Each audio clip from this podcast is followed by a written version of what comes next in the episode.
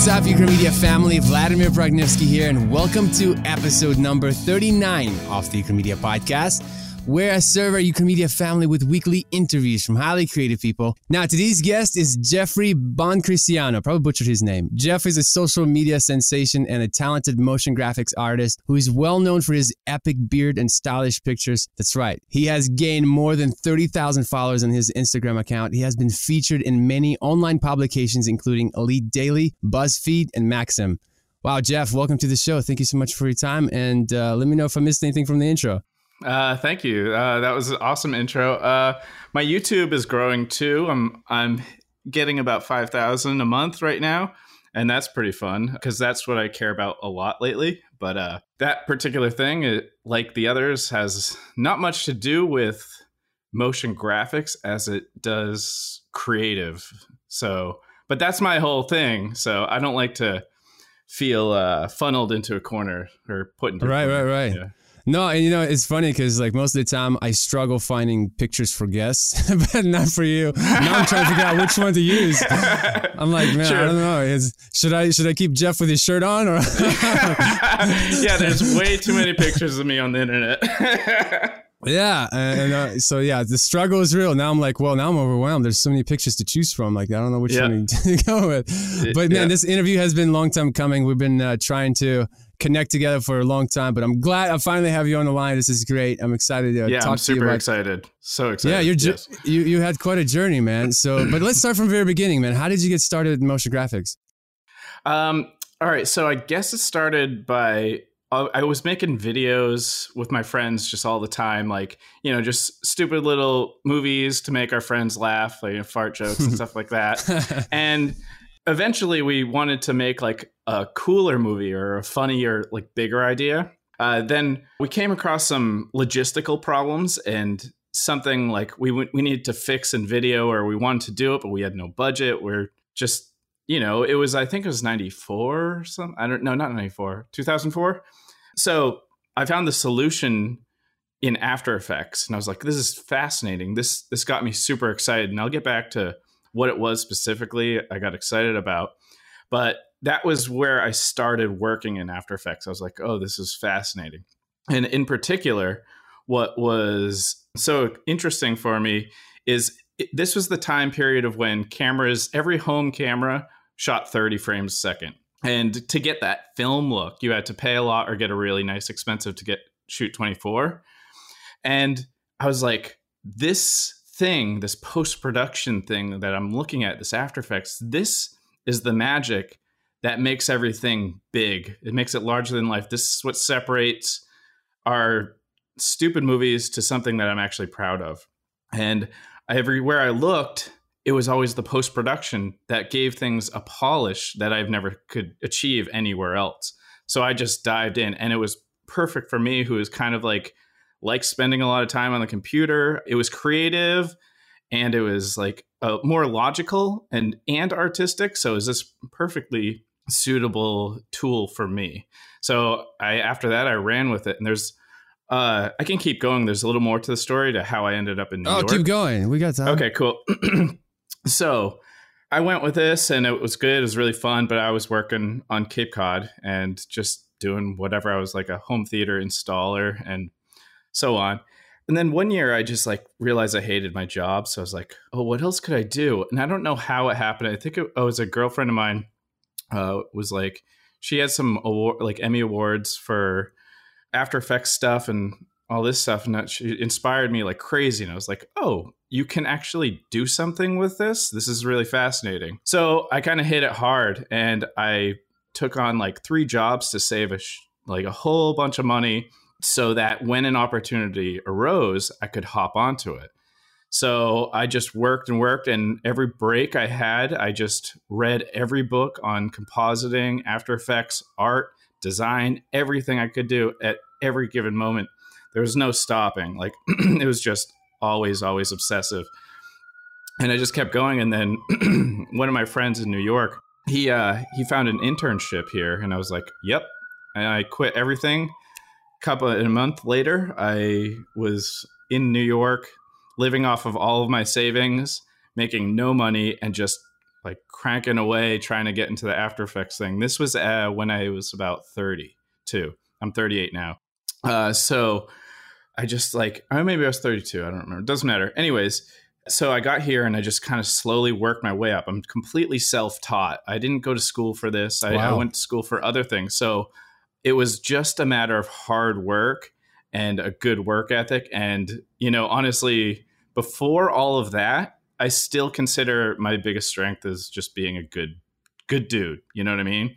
And that's like, if I were to have one thing that I could hopefully inspire a lot of people who are trying to get into After Effects and all that stuff and post-production in general, and make it even in a difficult city like New York or whatever, like just being a good person is probably the number one skill set you could actually have. Like everything else is, is secondary, I think. Uh, so with that. so I, I just really run with that. And that's what I drive everything I do here with. That's like my Reader's Digest version of the story. Awesome. Now, you mentioned something about post-production, you know, how you, you yeah. were so fascinated with post-production. You know, that's interesting because post-production is everything, I think, to me, because post-production, for example, like early days, I was a cameraman, and my twin brother, Sergey, who who's a, who creates tutorials for our channel, he, mm. uh, he always made me look great because he's a great editor. You know, you're always at the mercy mm. of the editor. A good editor can really make you, make, make you look really, really, really good. And same thing with like, you know, podcasting, where you know, when I started with the podcast, I had like a, an eighteen dollar microphone, and and now I have like a three hundred something dollar microphone. And you know what? The difference between that mic and this mic is minute, man. And it's yeah. all about post-production. So I was kind of like bummed when I bought this microphone. I was like, man, I was content with the other mic because it, you know, it's just like, it's really all about post-production. If you have good software and you know the skills. Anyway, so that gave, after this podcast, you know, it gave me a totally different perspective on post-production. Like, you know, it, it, all the magic happens in post-production. Now, if you, you know, I guess it's forgiving if you forgot to do something in, you know, production, recording, this and that, and post-production can really do some beautiful things. Now, another thing you mentioned is self-taught. Now, that's something mm-hmm. that a lot of talented people that I interview, they're all self-taught. Now, what is your take on education? If you had to do it all over again, would you go to college? Uh, I don't think I, I would go to college. I think that I I enjoy this journey. I'm still self-taught. Every single day after work, I'm studying. Last night, I got out of work and I just came home, and I was been trying to teach myself Fusion and Nuke a little more. So I I just I kind of dive in and I just harp on something until I feel very comfortable with it. So even if I were to do that in school, I feel like school would eat up my time from actually being in the tool. Uh, there's plenty of books. I, f- I find books and tutorials and stuff like that far more helpful than schooling. For me, I, I was never a school person. I actually did really bad in school. So. Dude, me too. yeah. What's the quote? Education without application is just entertainment. And I think it's so true. It's, if you could just learn. Thing. Yeah. Head, if you just can, you know, learn from your, your projects. Like if you want to learn something, just create a a project, and then you can learn from from those things. Now, let's trans- transition to a dark moment in your life. This is my favorite yeah. question. I always ask this mm-hmm. question. I always get great responses on the pressure. Now, yeah, I, want, right. I want you to tell us a, the story of your worst moment in your creative journey. In the creative journey? Well, you know, any well, in mm. your life journey, something that affected you so much the way it affected your creative journey. So it doesn't have to be, you know, just dealing with clients or projects. Hmm. Uh, Well, I putting on a spot a lot here. Of those. Yeah, I, I, I'm like, which one? um, I'll try to do two. Well, first, I'll just mention that there's that whole one that you can see online and everything. That, that's not creative. That was just a popular dark one, which is the whole beard thing. You'd have to right. look that up online to hear that, or we can mention it later. But as far as creative goes, I think it was when I was on Cape Cod and I was doing that home theater thing. And I, was, I think I was making like eighty K a year, and it was like really good job. And I, they had my truck paid for and everything. I was like super. Oh, and I lived on like my friend's father. I was living in this place. It was like a easily a million dollar home, and like everything nice. Was sweet. I had a t- like a two car garage that was basically only used by me. Everything was sweet. So that was the weird part, was that was the darkest moment when I had everything, but it was more of a circumstantial thing. Like I didn't actually earn anything. I didn't have, um, it wasn't a decided result. So how I ended up there was kind of a flip of a coin. Like, I don't know how I did. It, I was just lucky. And then uh, it was, I was depressed. It's like I have uh, issues with just having depression in the past. So I was like, oh, this is totally weird. What's going on? I'm, I should be happy. And then I wasn't. And uh, one of my favorite phrases or th- uh, things I used to coin is the, the term golden handcuffs. Like, they strap you in, they're beautiful and they're worth a lot, but they can really hold you back from everything that you really want to do. So breaking those off theoretically to pursue something that would make me happy and forget money, comfort, or anything like that, just pursuing things that gave me joy in my life and all that, that was the first turn. And uh, that was when I had to quit the job and get really scared. And literally, like, my neighbors gave me food sometimes. And like, wow. I, my, my net, my money was going down and it was wild. And then I, I was in school. So I was, it was just all fear. Uh, but I was at home studying After Effects and reading and trying to work like some crappy job and so on. Uh, so yeah, it was, that was the biggest turn. That was the most landmark thing. And then, you know, I think five years later, I finally got something without ever giving up. I was just like, yeah, I'm going to do this. So. No, it's interesting you say that, you know, fear h- held you back from from greatness. And, you know, I, w- I worked a job for five years that took away my, my peace. And the same thing, it's those golden handcuffs that you're talking about. It's because I was there for, for the wrong reasons. You were there for, I was there for benefits and, you know, all the things. But in my heart, I didn't have peace about it. And the same thing, I had to quit it cold turkey. And I already had a child, we were married and had bills and, you know, and mm-hmm. I had to quit it cold turkey and then finally stepped into what I felt like I should have been doing. And let me tell you, that's when we learn the most. When our back is against the wall, man, that's when growth happens, man. When you step out of that comfort zone, man. Yeah, like when you ask me questions like this. Yeah. Yeah. Yeah. Putting you on the spot here. Yeah, I know, right? I was reading on beard brand dot com, which, by the way, man, pretty sweet that you're, I saw your video on there as well, which got like almost one hundred thousand views and looks like you're yeah, a freaking flyer there too. Yeah, yeah. I make a, a bit of videos for them. Not as much lately because this past year has been super busy. But yeah, there's lots of internet things I try to do. Just in general, being creative is just, I just love doing mm. that. No, and stop. It's clearly working out for you. Now, something that, that was in the blog that I read, it was, let me read it real quick. It says, emotional devastation and loss made Jeff strive for more out of life. Now, I want to circle back to that emotional devastation. What what was that all about? Uh, um, so that was like, I'll try to sum it up. Uh, my girlfriend at the time, well, this was shortly, uh, maybe like a year or two after I got to New York, and I was only making like one hundred dollars a day or something. And I wasn't working that often. This was just trying to do After Effects stuff. And I was doing like, uh, I was a runner at like C B S Sports and they paid all right, but it, the job was only on a Saturday. So it was like, I got like very little money. And uh, that was a super seasonal thing. So that was actually the thing that was kind of paying some of my rent. So when my girlfriend and I, she broke up with me and I just don't deal with loss that well. So I was like, it messed me up like crazy. And then the season of the workload kind of came to an end. So I was just sitting at home watching Netflix all day, just like devastated, had nothing really to do, nothing to like look forward to. It's just like nothing was working out. It was just, I got somewhere and then it crashed again. How did and, you get uh, out of that? So honestly, that was when the, the beard story came about is uh, I... just stopped shaving. I was actually, it was a disheveled like happenstance of just growing a beard. And then I, I posted it on Reddit really quick, like a picture. I was like, hey guys, what should I do? Should I do a mustache, sideburns? I don't know. I don't know anything about this stuff. And Reddit's like, oh my God, that's such great growth, blah, blah, blah, blah. Grow it, grow it. I'm like, all right, fine, whatever. And then I grow it. And uh, uh, they, I post another and I was like, hey, thanks guys. This is really working out. Cause then I started getting lots of attention, new women and stuff. And, uh, uh, they're like, holy crap. And it blew up. And then I grew out even more, got more attention, so on. And that's when all the like BuzzFeed and Maxim and everybody started reaching out. And I was just like, oh, this is weird. So yeah, that kind of, it was kind of the, the, the subtext to that is I started embracing who I truly was. And that was when I actually got the rewards. It was less of like trying to fit in and things like that, which I feel like is one of the reasons that my girlfriend and I didn't get along or we broke up was because of uh, I felt pressures to be a certain way and so on, like blah, blah, blah, super deep, all that. But um, that's kind of the the the short version, I guess. Yeah, I don't know. How to, no, I can't that's that's really. What I love. I love going deep with uh, with people I talk to. But you know, it's interesting. You, you know, you're saying how you, if you act like somebody you're not over the time, like it's going to affect your life. But it's interesting when I do some public speaking for an organization that helped me when I was a child.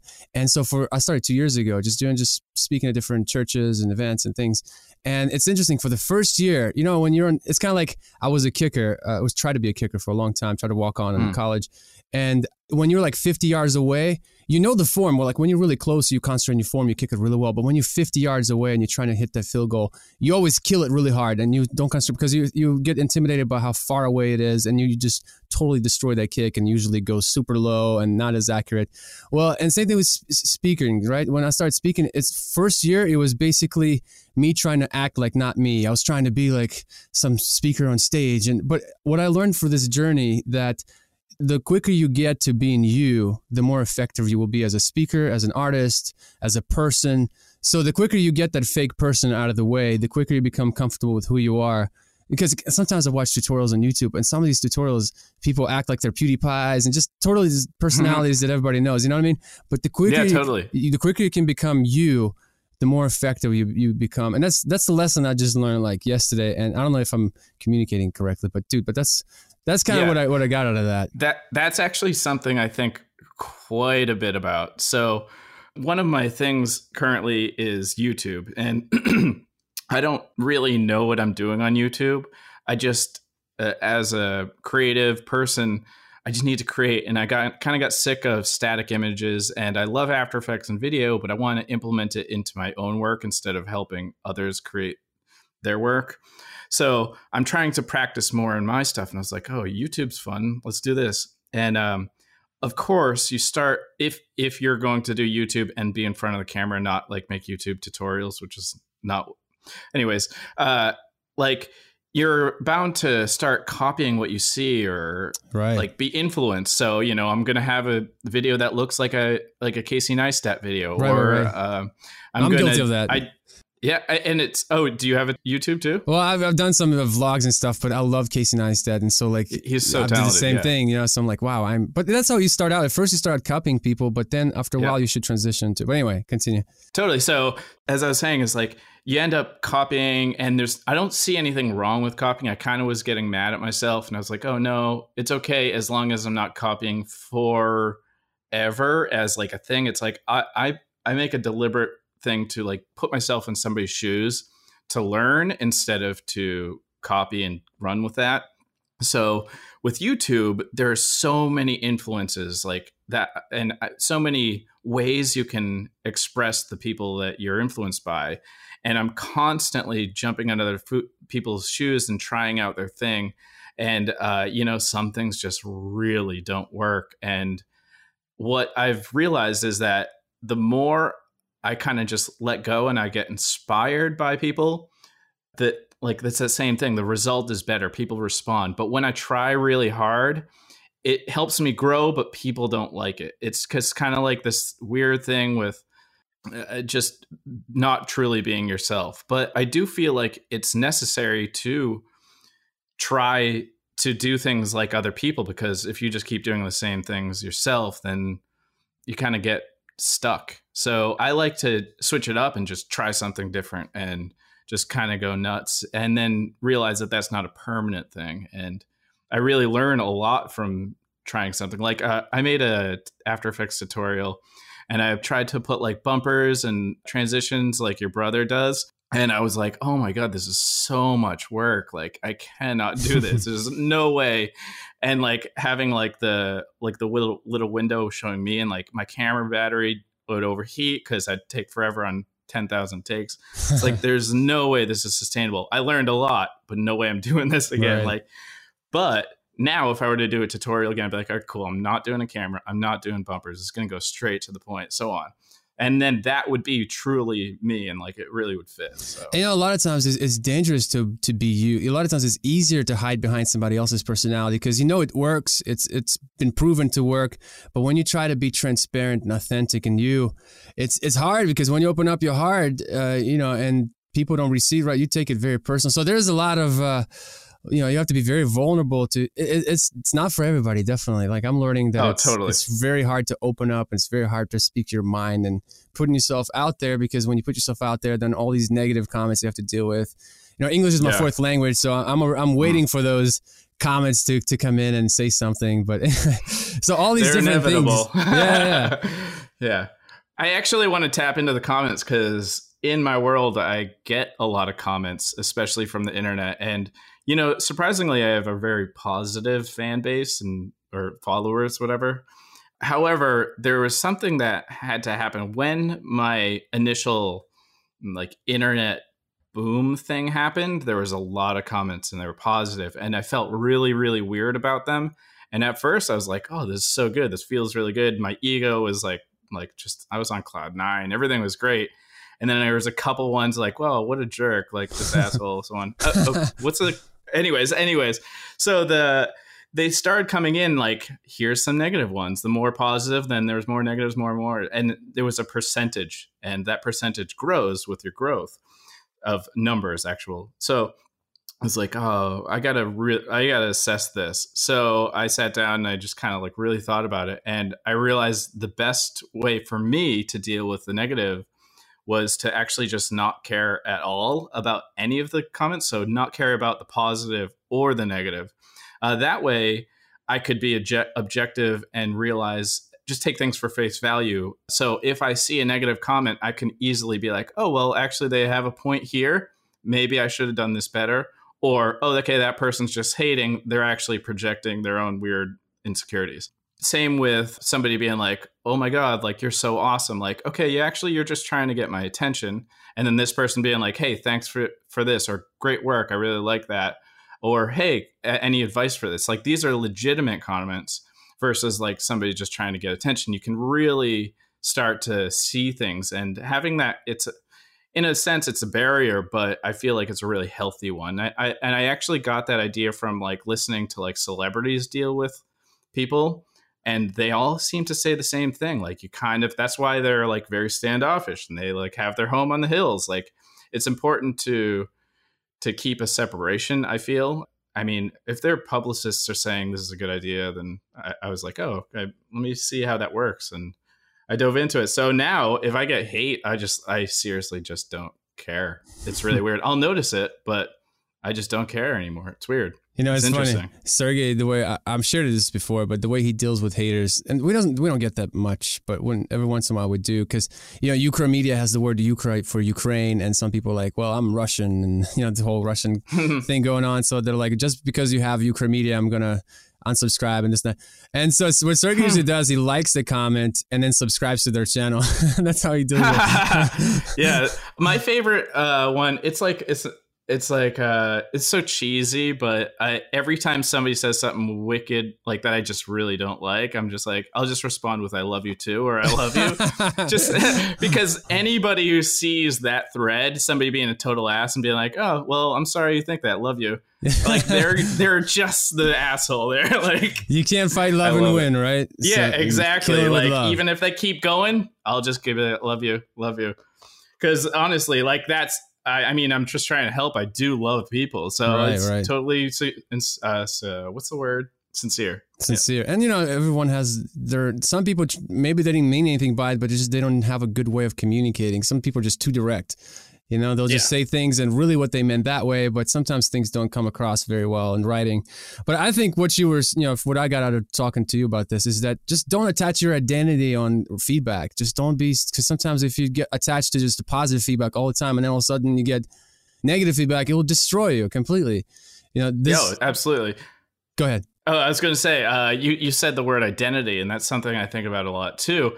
As, as a creative, because, you know, like, let's say I did do something that was like Casey Neistat and people loved it, which people do love vlogs versus something that's like a little more artistic. It's just going to get the views. So like it could take a weaker person who really doesn't have a good sense of self to be like, oh, well, that's what's good. I'm going to do that. I'm going to keep doing it, even though it's empty feeling, like it's actually not them. For me, I, I really feel as a creative, that's that's poison. Like you have to just keep doing what you love. And making that Casey Neistat video is like an appreciation to learn and whatever. But like, I'll just do whatever I feel like doing. And that makes me happy. Uh, that's what I identify with, is like that, that being a creative, not being a person who does this or looks this way or anything. And in fact, uh, the beard thing, that was a, a big thing that people like identified me as this bearded person. So I was like, you know, I really can't. Uh, it's like becoming too much, so I had to shave it off to prove to myself that you that did? wasn't even close to my identity. Yeah. When? Yeah. I mean, I br- I grew it back. I shaved it off for like three years or three three summers, but I did leave a mustache just because I liked the idea of like having like this cop mustache that was like more of a Western, like tomb Tombstone. I don't know if you know that movie, but like I was just like, this is something totally different. Most people hate it, and I don't care because I want to do it. And there was like. Great. It just sent sent another trend as well, too. And it like pushed. I kept doing it. And like I feel like I did my little part to make mustaches kind of all right again, because being in the with the beard brand as like a part of that, it it helps the people that see it kind of open up their eyes and just make somebody else feel comfortable to do a mustache. So on whatever. But it's the whole point is that. Just back to embracing and not identifying with one thing. Like, no, that's interesting you say that, and it's that's interesting really if you think about it. It's something you were associated with for such a long time and totally given that up, and then to prove yourself that, look, this is not my identity. You know, something similar happened to me, you know, when I was working out to be a kicker, and I became, you know, I was like six percent body fat, was two ten, six two, you know, and Jeez. that became my identity. I was like the, yeah. And then, you know, I had to stop working out completely, go like become a vegetarian because like my joints were hurting so bad. And I just wanted to crazy, give my body, because yeah. I was eating like eight meals a day or something crazy like that. And yeah. so, but that became my identity so much to where I couldn't look myself in the mirror, and I felt so depressed because like that was my standard, had like the six pack and all that stuff. And then all of a sudden I'm not that guy anymore. And dude, that was the hardest thing I had to deal in, li- in life, like in early, especially like early adulthood, you know, when you're still trying to figure out who you are, find your yourself. And it's amazing oh, what you totally. attach yourself to, man, could be a poison at the end, you know, or look. That's some- a cr- Go ahead.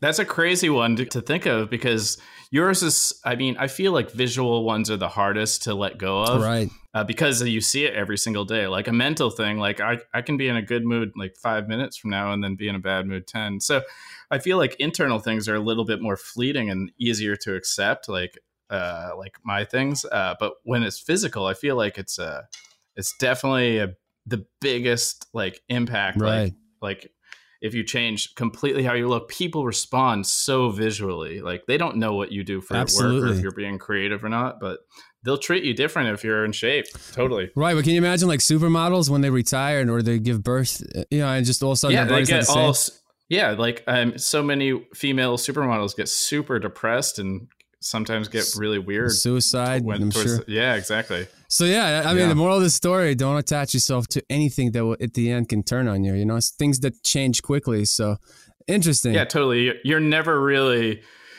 Uh, I, I just don't like to identify with anything forever. Right. Like, that's the whole thing. I actually would be so pissed if I still looked like I did when I was twenty-one. Like I, I was in great shape then, but I don't, I don't want to look like, I want to look like how I look now. And I, if I get a good body again, like I want to earn that. Like that's harder when you're, when you're older and your metabolism is like, that's just exciting. So everything is like, I also wouldn't want to dress the same or be doing the same work or being partying the same. Like, it's good to change. Like change is super exciting. Dude, my, um, my whole life is nothing but change. I moved to this country at twelve years old. Didn't speak the language.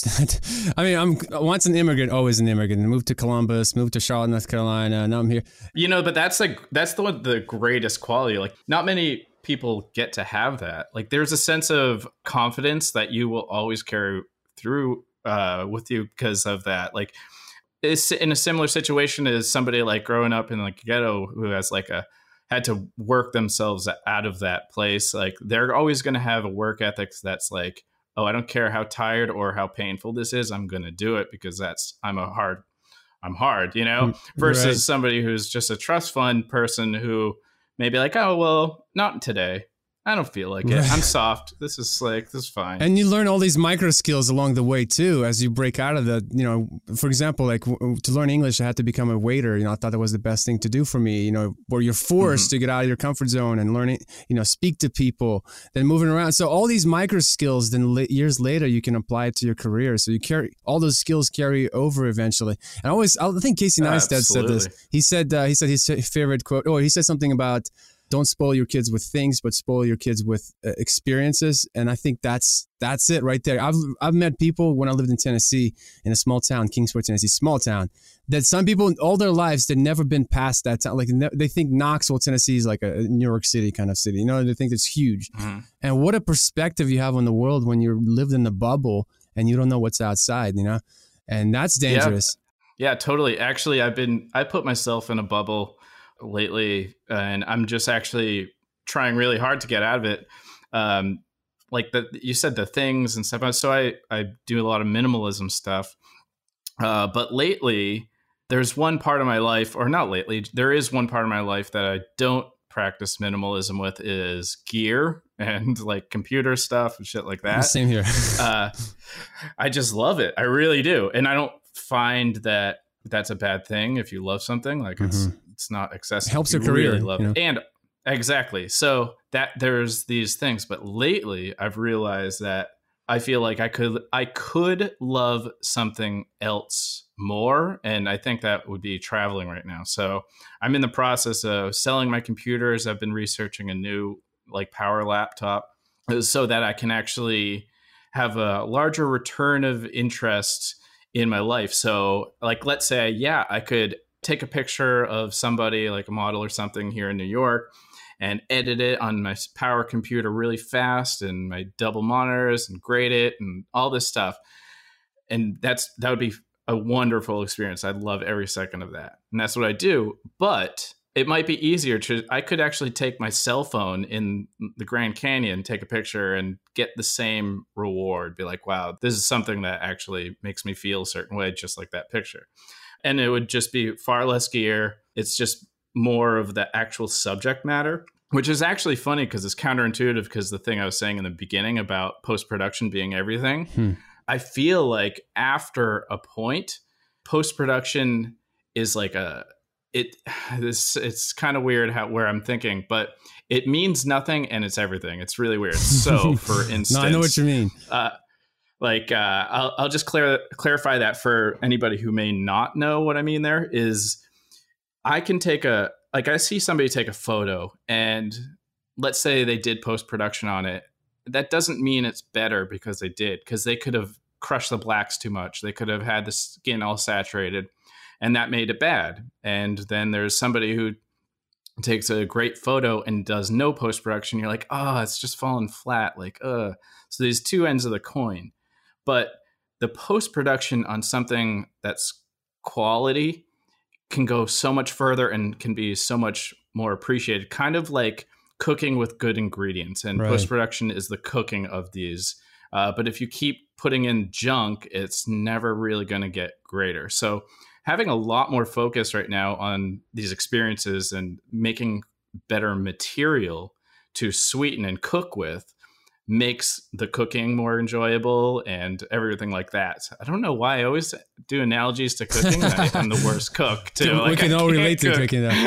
Yeah, exactly. But that's how I think about it. And, um, It's it's an interesting thing I've been thinking No, about but it that. is true. And a lot of times people concentrate. Sometimes I watch videos on YouTube, like the vlogs, and their videos are like crisp and perfect and great, but they're, they didn't work on their personality. They didn't work on their storytelling. A lot of times people skip that and they think that if only I had a better camera equipment, if only I had better computer, better lighting, better this, then I would be legit, you know? But I think that you're better off starting with, you know, investing more time in becoming a better storyteller, figure out how your voice sounds, yeah. finding your voice, all that other stuff is like you're saying, better ingredients. They just, it enhances your storytelling. Like I think Casey Neistat says a lot, like it just makes you, it, it helps me tell my story better. But if you don't have that story, you know, I watched a lot, you know, how many times you watch awesome movies that have so many amazing things in them, like all the graphics and everything, but there's no story. I'd much rather watch an old movie that has so much story and just basic shots, but the story is so strong. And this same thing goes yeah, to our totally. cre- cre- you know anything creative. Yeah, absolutely. I, I couldn't agree more. It's it's I, I I'm obsessed with that whole idea of creating as a whole instead of harping down. Now, don't get me wrong. Like, I love post-production. Like, mm-hmm. I, it makes me, me so excited to comp. And even if I just do a screen comp, I'm always like, yes, that's so tight. But like, man, uh, yeah, like Casey Neistat and storytelling. I, oh, what I was thinking, that's what I was, uh, what I dropped is a lot of times on YouTube, I see style over substance. And I'm kind of happy that that's there, because then my competition's a little lower, uh, or at least I can spread the idea of like, okay, that's all right, but I really, really don't care. I subscribe to only a few channels on YouTube because I don't like half of the stuff that's on there, uh, because I don't see any reason to waste my time. I could just be practicing like compositing. What whatever. Channels are they? Sorry to distract you. Uh, Putting you on the spot. Uh, you know, I'll go through. I'll go through some. Let me let me actually open up my browser, but I'll go through different phases. Sometimes it'll be self-help stuff. Sometimes it will be gear and camera stuff. Uh, it it kind of depends. Right now I'm on a tech kick, like, because I'm shopping for a laptop. Gotcha. So it's very functional. If I feel like I got super into like clothing, I'll start doing like men's stuff. It kind of goes through phase, but I like D S L R shooter for like gear stuff. Self-help stuff is like, I don't know, like Anna Akana, or uh, I'll I'll also like like Art of Photography, Alan McKay, Peter McKinnon, uh, Euchromedia dot com. Euchromedia dot com. I, actually, that's I have uh, whittled down my After Effects and post-production channels, and Euchromedia is the one that I tell everyone yes! about. Like, yes, like it's it's the one I share. Like, I know how important it is to, and it. how difficult it is to to actually make something that people would share. It's it's like I'll share a trailer of a cool movie with my brother or a Euchromedia video. Like, it's crazy. Like, that's all I share. I appreciate it. It's bananas. I didn't pay. Yeah. I'll pay you in rubles afterwards. That was good. Oh, awesome. Yeah. No, but I'm serious. Like, I tell so many people because, I mean, I work with After Effects artists every single day. Like, that's that's another thing I've noticed with YouTube, which is the reason I don't subscribe to a lot of channels, is they're actually truly not workers in something. They're not professionals. They'll, they might do it on the side, but they're actually not artists in that genre every day. And there's a lot to be said about the experience of actually working in it as like committing, like, this is my job. This is what I'm going to do. There's nuances in there that you just can't teach. And uh, yeah, Euchromedia has those in them. It's crazy. It's serious, not not to just fan Dude, you. But appreciate like, it. Yeah. Uh, Sergey will be listening to this and he's, he's he needs to hear it. You know, we're our worst critics. Yeah. You know, sometimes we forget that a lot of times we're so much so concerned about that next thing. You know, you as a creator, I'm sure you're always concerned about, you know, keeping your finger on the pulse, so to speak, trying to think of that next thing, that you forget of the things that already been accomplished, you know, the, the progress that you've made. I mean, just looking at your stuff, you have a YouTube channel that's almost like has thirty thousand subscribers. Your Instagram account's pretty popular. I mean, you're, you're, uh, you have a profile on famous birthdays dot com. I don't even know if you know this. I did not yeah. know that. You're you're uh, you're a celebrity, man. You're a big deal. People know you. People know. Yeah, that's crazy. That's crazy. Yeah, well, you know. No, that's that's awesome, that's and it's interesting how you're a motion graphic artist, but at the same time, you have this other thing that is creative as well, but it has to do with beards and and, and dude, you're you're like a, a model on, on social media. I was just like, wow, you're a social media sensation. You know, that's pretty sweet. Yeah, man. It's strange. So.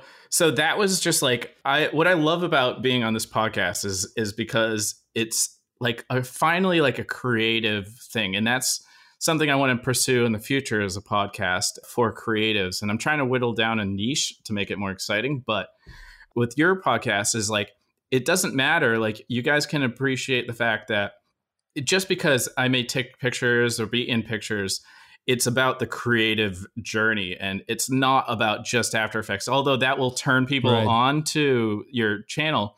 I think that what really is uh, exciting about After Effects and post-production and everything is that creative side. And like the way that creatives that I feel like use After Effects and uh, post-production or filmmaking, there's a certain mindset of like very self-driven and very uh, like partially logical, but super artistic, like all of this creative mixture of how do I make this vision come true into reality requires certain mindset that I just get super excited about. So I get wicked into all of that. And yeah, I'll practice with shooting people, getting shot myself, doing YouTube, doing in, like stuff at work. And it's just crazy. It's funny though, because this thing that pays me the most, the After Effects, hmm. I actually have very little online about it.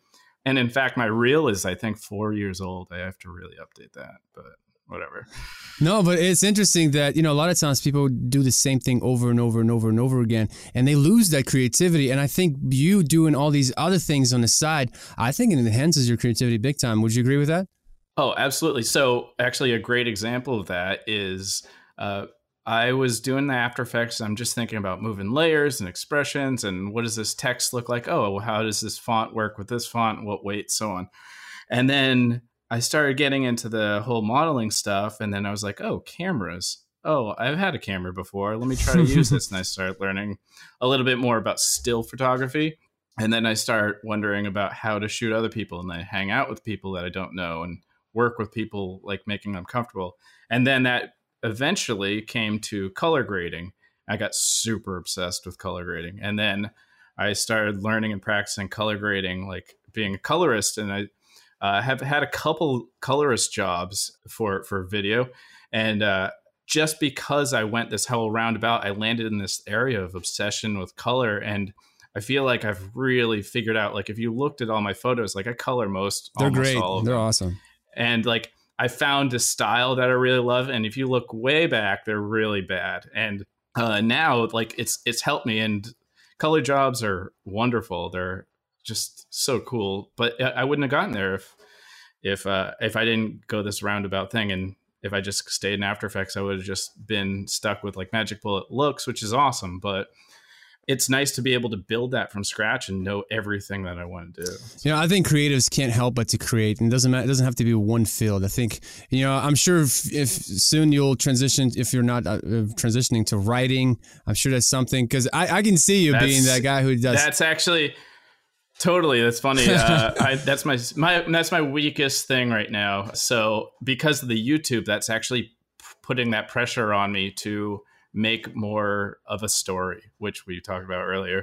And that's just where I'm just, I just don't know what I'm doing. And so that's my current story right now, is like, I'm trying to figure it out. Um, that is my story. Man, don't we I, all, right? I don't know how to. Yeah. So, but that's my, that's what I'm working on, is story. Uh, no, and that's so, what I liked about your last we'll video, your update video on YouTube. I love how you were so transparent and so authentic. And at the end, even you had like a little clip where you said, look, don't hold me to these things, you know, I'm still trying to figure things out, I'm still trying to yeah. figure out where it's all going to be. That, that's all you can do. Yeah, that was when I was editing, I'm like, oh man, this is totally coming off the wrong way. So came back, but yeah. Well, look, I'm looking at the time, it's like, man, we're forty-six minutes in, and, and you know, actually I'm getting a lot of emails from people saying that I wish you made these podcasts longer. That's why I'm not very concerned about timing oh, too much, because cool. people are like, man, I, I just, yeah. just like I work in an office where nobody talks and I put my headphones on. And a lot of these people, they're graphic designers, video, videography. Most of the people that listen to are motion graphics people, but I'd say like forty percent are not motion graphics people. So that's kind of cool that oh, that's other crazy. Creatives listening awesome. To these people. Yeah. And I was surprised. I was like, well, wow, good. That's cool. That's really awesome. Yeah. It's funny. Um, I, I never really would have thought that, but I do, I do feel like it's for creatives, as I was saying. Because um, the journey is the same, you know? Yeah, exactly. And I, I, I can sympathize too. Like I put on my headphones and I'm just hunkering down into the computer screen all day, and it's weird, and I get like sores on my ears. It's crazy. Like I seriously have headphones on all the time. So yeah. Well, let's transition into something more positive. I know I asked you earlier about what's your worst moment, the darkest moment, but let's transition to your best moment, best project that you worked on as a creative. Oof. Uh, Finish strong there. There's been a lot of them. There's been, I've been really lucky to work on some really cool things. It would, this would be a lot of like name dropping stuff. Oh, go for it, man. Moments. uh, so, uh, all right, I'll, I'll try to work backwards so I can keep my mind straight. I just kind of was helping my friend work with Christina Aguilera nice. On her newest thing, which I don't know if I can say more than that. That's exciting. Sweet. And then before that, I actually helped the same person. He, uh, we designed uh, Kid Cudi's World Tour. Sweet. And that whole thing. And that was really cool. And like meeting him and or like being around, it's like super weird. So music stuff is super awesome. Before that, one of the coolest things, there's this uh, diary release for Rihanna that was really, really awesome. Wow. And the art director on that is just like super inspiring, dude. And I work with so many great people. Like, uh, it's hard to, honestly, working with great people is the most inspiring and the most positive. But, oh, let's see. Before that, uh, let's see. Uh, the Lip Sync Battle T V show. I was, uh, I took over the design for that and animated that with a friend of mine. And uh, that was super awesome to see that all all over the place and seeing the wow, logo. Wow, you've done quite a bit already. In the opening stuff. Yeah, so the thing with New York and like bigger cities is you get to have these things put on your plate you otherwise wouldn't necessarily have gotten to, and it's super exciting and and can be misleading because you're like, that is New York, like there's lots of great jobs, like I'm doing, but this the competition is high right now. But yes, that's true. But I mean, if I lived in the middle of like, I don't know, if I was living back on Cape Cod, I wouldn't have gotten any of these jobs no matter how good I right. was. So location is important, and uh I do try to realize that it doesn't mean I am that awesome. I still have a lot to learn, but yeah, I I've been really lucky to work with a lot of great people um, and on these cool jobs. But after a while, honestly, the job and uh, brands and stuff like that don't matter. Honestly, it, I like to work for really just jobs that excite me in certain ways, or some some animation that I get some creative freedom, at least a little bit, is nice. Not too much freedom, because then you have to do too many revisions. So but. true. So true. Yeah. Yeah, uh, I'm trying to think. Yeah, there's a lot, been a lot of sh- stuff, but I don't know. No, that's great. You're a busy guy, like I said earlier. Now let's let's finish strong, man. What is your best advice you've ever received in this industry or just life in general? Um, received? I don't know, but I can tell. I'll go back to what I said in the beginning. Being a good person mm. is the best. Keep it simple. Advice yeah. I can say. Yeah, really. You know, everything else is extra. Uh, it doesn't matter. Like if you're a good dude and you know, you're really not like too meek about like yourself as far as like being like, oh, excuse me, I just wanted to reach out and see if you had any work for, you know, like that kind of attitude is not cool. Like you can be confident and be a nice person, be like, hey, listen, uh, I'm seeing if you guys are available, or just being straight up, just like, hey, how's it going? I really love your work. Like, for instance, actually being on this podcast was started because I actually just reached out. That's I had true. no I. I seriously was just like, hey, guys, I just appreciate you. I wanted to tell you I that. I remember that. You know, just straight up, just like, I wasn't looking for anything. I just was like, I really like you guys. I'm a fan. And that's how, like, now I'm on this this podcast, which I'm super still nervous and excited Dude, about. You're so, nervous. I'm nervous. Yeah. You're the you're the celebrity guy with the profile yeah. of celebrities. Yeah, but that, that really is a perfect example. Like, I seriously, just being a, a good person is far more important than uh, everything as far as a career goes, and advice for anything, because it really will apply to the rest of your life. You know, I, I'm going to plug this something in real quick. Uh, you know, I, recently I I used a service. I'm not going to say what service it is because I, I don't want to put the guy on the spot. But anyway, so I, w- I just sent eighteen ideas how to improve his service. And there were, there were like well thought out ideas. I was on the plane once. I was like, you know, I was thinking about actually starting a company just to compete with a guy, and I was like, you know, I, I don't want to start another company. And so I just like yeah. I want to be a good person, and just like you're saying, good person. I just want to like send it with no strings attached. I'm not trying to get anything. Just I sent him eighteen amazing ideas how he can improve this service.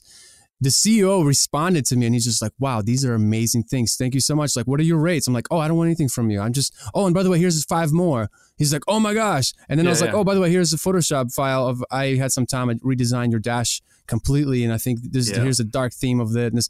He's like, who are you? Like, can I hire you? And I'm like, yeah, no, yeah. I'm just just being kind. He's like, wow. Well, if you ever need yeah. if you ever need any kind of favor, dude, just let me know. I'll be more than happy to help you with anything. I was like, yeah, being people, a good person. People like to work with people they like.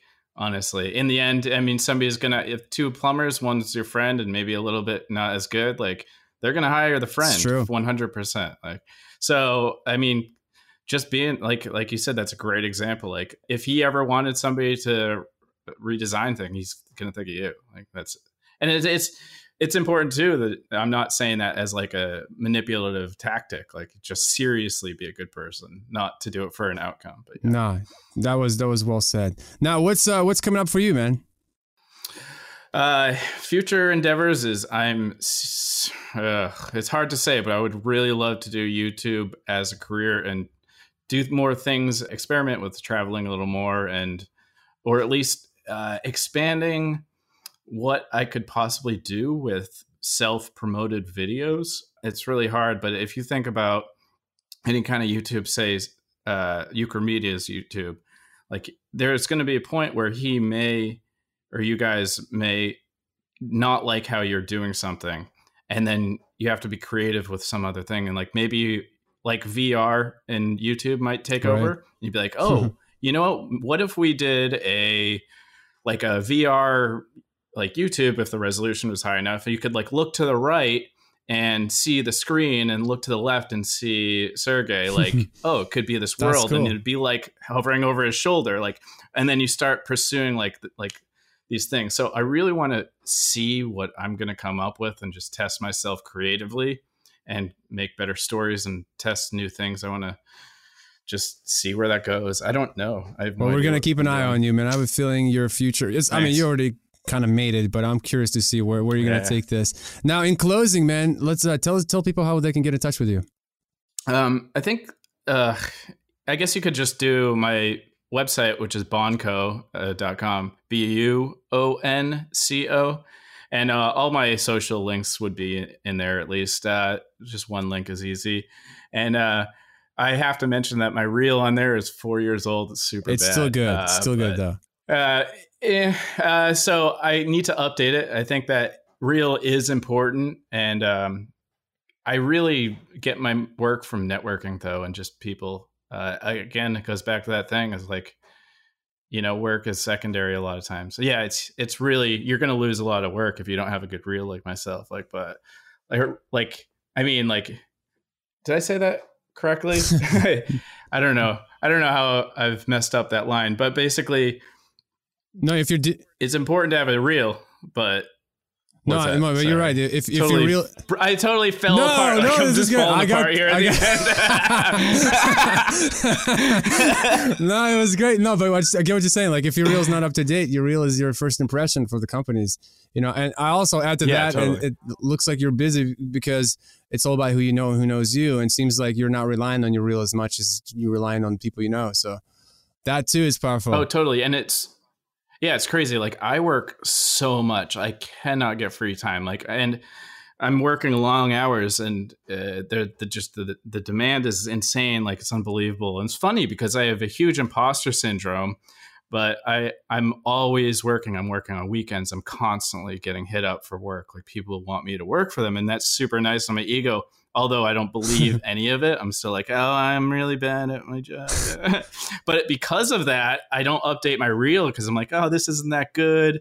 Uh, I'm too busy. Uh, I, I have to sleep, actually. Whatever. It is but interesting that most creative, crazy. talented, creative people I know say the same thing. Like Sergey struggles with that, too. He's like, he doesn't think he's good at anything. But, you know, it's obviously it's not crazy. true, right? But it just shows that you're a humble person and you're well aware that there's always a next level. And, pff, man, that's awesome. That's mm-hmm. a good attitude to have. And with that, man, we're going to end. So thank you so much again for your time, man. I really appreciate it. Awesome. Thank you. All right. I hope you enjoyed my conversation with Jeffrey Cristiano. Make sure to visit Jeff's website, bonco dot com. Again, it's bonco dot com. All the links and resources mentioned in this episode are also available on our website at euchromedia dot com slash thirty-nine. And while you're there, check out our course on After Effects expressions. We have well over six hours of content, all for you. For more information, go to euchromedia dot com slash expressions. Don't forget to join our online mentoring group on Facebook. Simply go to euchromedia dot com slash community. We have well over twenty-three hundred people in this group. It is a great online resource for those of you trying to grow, and it's absolutely free. Thank you so much for joining me on the journey of this podcast. I appreciate you, and I look forward to serving you in the next episode of the Euchromedia Podcast. Bye-bye.